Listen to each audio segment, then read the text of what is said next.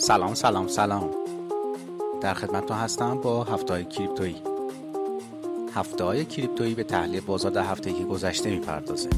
این هفته بیت کوین نزدیک به 15 درصد و اتریوم نزدیک به 20 درصد اصلاح تجربه کردن.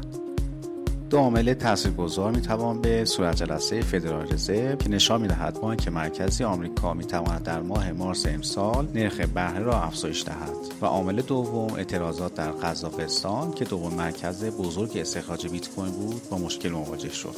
از اخبار مهم این هفته می‌توان به شرکت سامسونگ که با دیسنترالند همکاری کرده و فروشگاه مجازی خودش رو معروف به 837 در متاورس راه اندازی کرد نام همچنین ملانیا ترامپ بانوی اول سابق ایالات متحده اندکی پس از ایجاد پروژه توکن های غیر خودش در ماه گذشته در مورد 13 همین تولد بیت کوین تبریک گفت.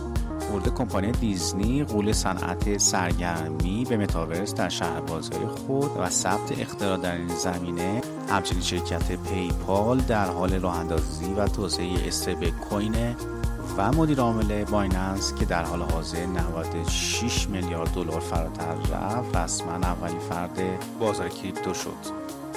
بیشترین بازده این هفته به اسپونکس که 3600 درصد و فلورین که نزدیک 2000 درصد بازده داشتن و وب 3 و فیلو پروتکل که نزدیک به 100 درصد کاهش قیمت رو تجربه کردن نام برد امیدوارم پادکست این هفته بیشتر استفاده رو برده باشین. منتظر نقطه نظرات شما هستم. تا هفته دیگه خدا نگهدار.